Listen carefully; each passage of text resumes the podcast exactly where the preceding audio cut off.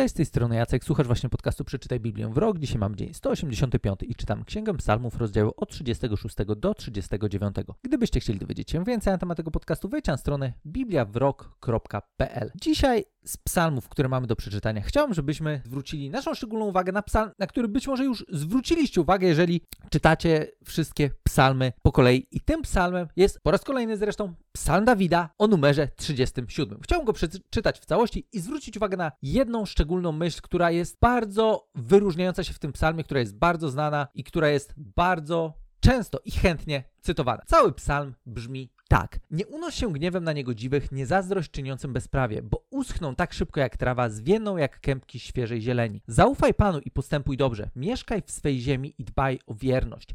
Rozkoszuj się Panem, a spełni pragnienia Twego serca. Powiesz Panu swoją drogę, zaufaj Mu, a On podejmie działanie. Sprawi, że Twoja sprawiedliwość zabłyśnie jak światło, Twa prawość zajaśnienia jak słońce w południe. Wycisz się przed Panem, oczekuj Go cierpliwie. Nie złość się na tego, któremu się udaje, na człowieka, który przeprowadza swoje niecne plany. Odstąp od gniewu, porzuć zapalczywość. Przestań się złościć, to prowadzi do zła. Niegodziwi i tak zostaną wytępieni ci zaś, którzy oczekują Pana o dziedziczą ziemię. Jeszcze tylko chwila i przypadnie bezbożny, spojrzysz na jego miejsce i tam go już nie będzie. Pokorni natomiast odziedziczą ziemię i będą rozkoszować się głębokim pokojem. Bezbożny knuje zło przeciw sprawiedliwemu, grzyta na niego zębami. Pan jednak śmieje się z niego, on widzi, że nadchodzi jego kres. Bezbożni dobyli miecza na pieli swój łuk, gotowi są powalić ubogich oraz biednych, wymordować postępujących uczciwie, ale ten miecz przeszyje ich własne serca. Ich własne łuki zostaną złamane. Lepsza odrobina u sprawiedliwego niż obfitość u wielu bezbożnych. Bo możliwości bezbożnych będą ukrócone, Pan natomiast wesprze sprawiedliwych. Pan zatroszczy się o dni nienagannych, ich dziedzictwo trwać będzie na wiek. W trudnych czasach nie spotka ich wstyd, w dniach głodu będą nasyceni. Gdyż bezbożni wyginą, a wrogowie Pana jak trawa na pastwiskach pójdą z dymem. Bezbożny pożycza i nie oddaje, sprawiedliwy zaś okazuje łaskę i rozdaje. Tak, ci, którym on błogosławi, odziedziczą ziemię, a ci, których przeklina, będą wytępieni. Pan sprawia, że człowiek może iść pewnym krokiem. Cieszy się on jego drogą. Gdy się potknie, nie zostanie porzucony.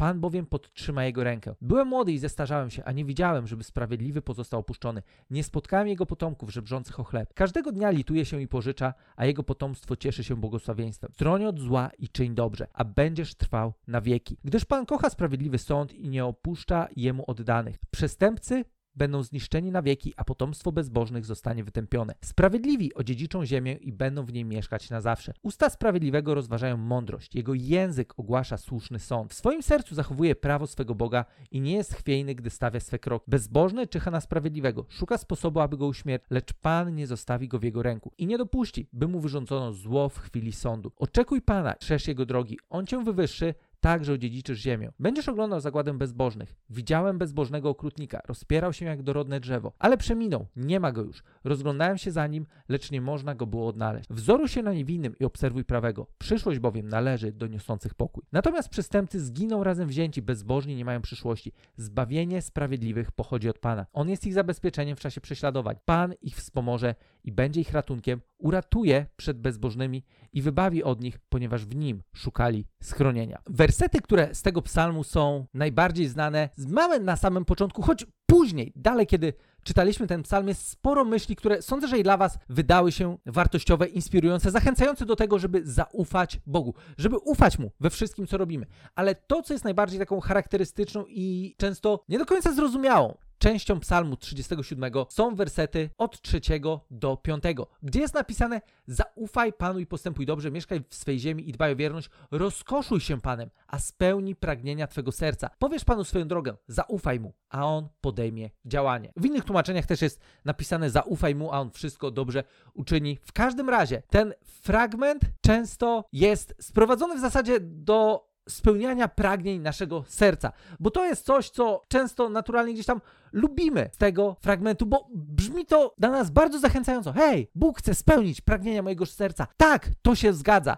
Niemniej jednak zapominamy często o tym, że warunkiem tego, żeby Bóg spełniał pragnienia naszego serca, jest to, żebyśmy my nauczyli się nim rozkoszować. Żebyśmy jednocześnie nauczyli się też powierzać Jemu swoją drogę. Bo w wersetach czwartym i piątym mamy, przeczytam teraz jeszcze, napisane rozkoszuj się Panem a spełni pragnienia Twojego serca. Powiesz Panu swoją drogę, zaufaj Mu, a On podejmie działanie. Chcemy, żeby Pan spełniał pragnienia naszego serca. Chcemy, żeby On działał w naszym życiu, ale tak często trudno jest ogarnąć te dwie rzeczy, które w tych wersetach też się pojawiają. rozkoszuj się Panem. Jak sprawić, żeby nasza bliskość z Bogiem była taka, że my wręcz tęsknimy za tym, żeby spędzić z Nim czas. Tęsknimy za tym, żeby zbliżyć się do Jego słowa. Tęsknimy za tym, żeby usłyszeć, co ma nam do powiedzenia. Znaczy, często chcielibyśmy może usłyszeć, że Bóg ma nam coś do powiedzenia, Bóg chce nam coś powiedzieć, ale znowu, z drugiej strony, czy my jesteśmy tymi, którzy są gotowi w taki sposób powierzyć Panu swoją drogę i zaufać Mu, żeby On mógł do nas powiedzieć cokolwiek, a my będziemy tymi, którzy trochę tak jakbyśmy, wiecie, mieli przygotowaną taką umowę in blanco. Tu Bóg mówi, a my już dawno się podpisaliśmy pod tym wszystkim, co On do nas powie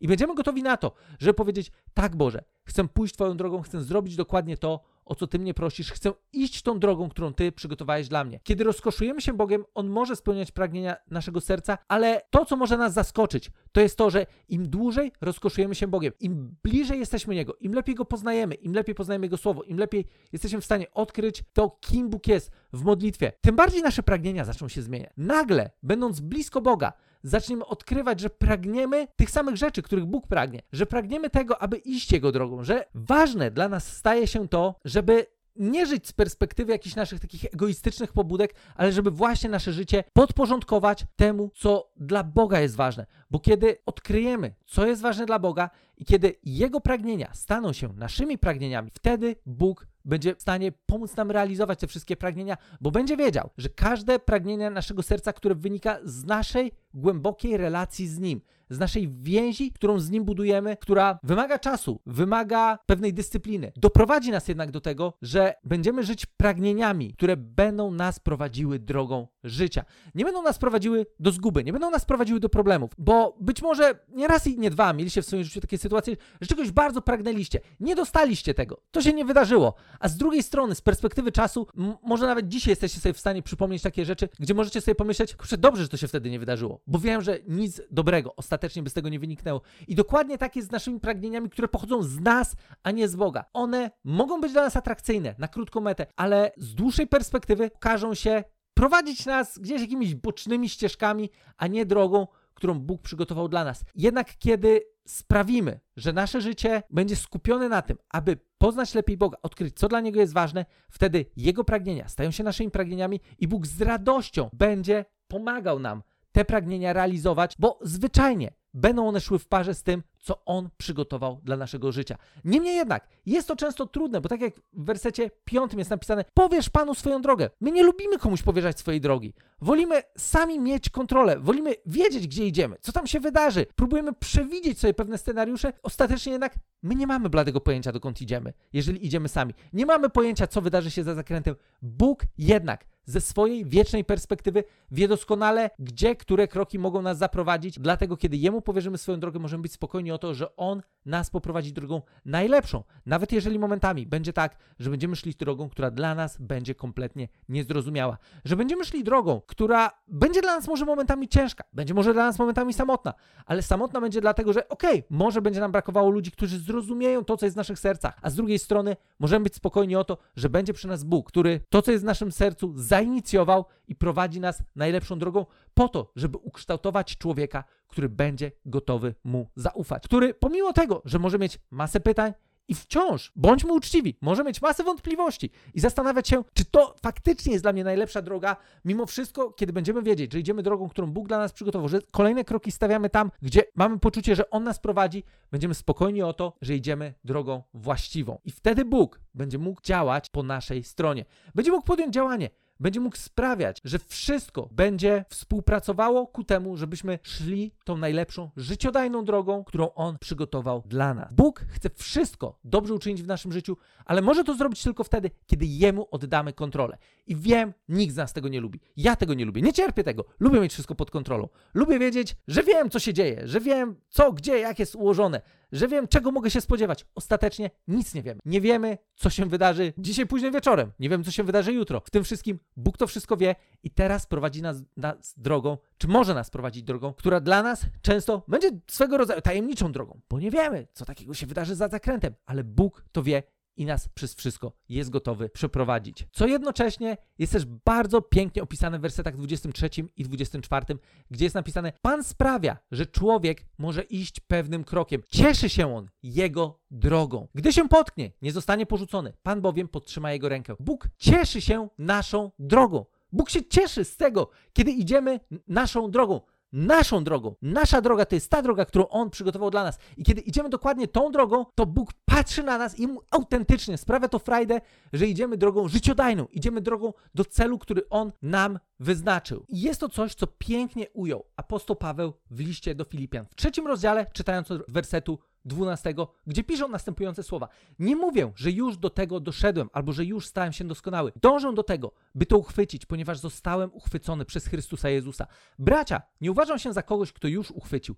Czynię jedno. Zapominam o tym, co za mną i uparcie sięgam po to, co przede mną. Zdążam do celu, do nagrody, która łączy się z pochodzącym z góry Bożym powołaniem w Chrystusie Jezusie. Ilu nas zatem jest doskonałych? Wszyscy tak myślmy. A jeśli o czymś inaczej myślicie? I to wam Bóg objawi. Nadal jednak trwajmy w tym, co już osiągnęliśmy. To, co jest środkiem tego fragmentu, jest tak pięknym podsumowaniem tego, co powinno być naszym pragnieniem i co idealnie uzupełnia te słowa z Psalmu 37, które dzisiaj przeczytaliśmy. Zaczynię jedno, zapominam o tym, co za mną i uparcie sięgam po to, co przede mną. Zdążam do celu, do nagrody, która łączy się z pochodzącym z góry Bożym powołaniem w Chrystusie Jezusie. To, co tutaj jest fantastyczne, to jest czynię jedno. Paweł się skupił na jednej rzeczy. I ta jedna rzecz to, był, ta jedna rzecz to było zapom zapominanie o tym, co za mną. Nasza przeszłość nie pomoże nam zajść nigdzie dalej. I skupianie się na naszej przyszłości, nie, przeszłości nie sprawi, że będziemy lepiej stawiać kolejne kroki. Ale to, co jest w stanie sprawić, że będziemy szli właściwą drogą, to jest uparte sięganie po to, co przed nami i zdążanie do celu, do nagrody, która łączy się z pochodzącym z góry Bożym powołaniem w Chrystusie Jezusie. Każdy z nas ma nad swoim życiem Boże powołanie, dobre powołanie, powołanie, którego autorem jest sam Bóg, który tak często mówi o sobie, że jest dobry, po to, żebyśmy byli przekonani o tym, że On jest dobry i że ma dla nas przygotowane dobre rzeczy. I kiedy nasz wzrok będzie utkwiony w Nim i w tym, co On przygotował dla nas, możemy być spokojni o to, że będziemy szli najlepszą z możliwych dróg i Bóg wtedy spełni pragnienia naszego serca. Gdybyście chcieli porozmawiać na ten czy inny temat, związany z lekturą Biblii, wejdź na stronę bibliawrok.pl, tam możemy sobie porozmawiać, podyskutować. Możecie do mnie napisać prywatnie, możecie do mnie napisać, możecie napisać publicznie i dać znać, co o tym myślicie. I słyszymy się już jutro w kolejnym odcinku.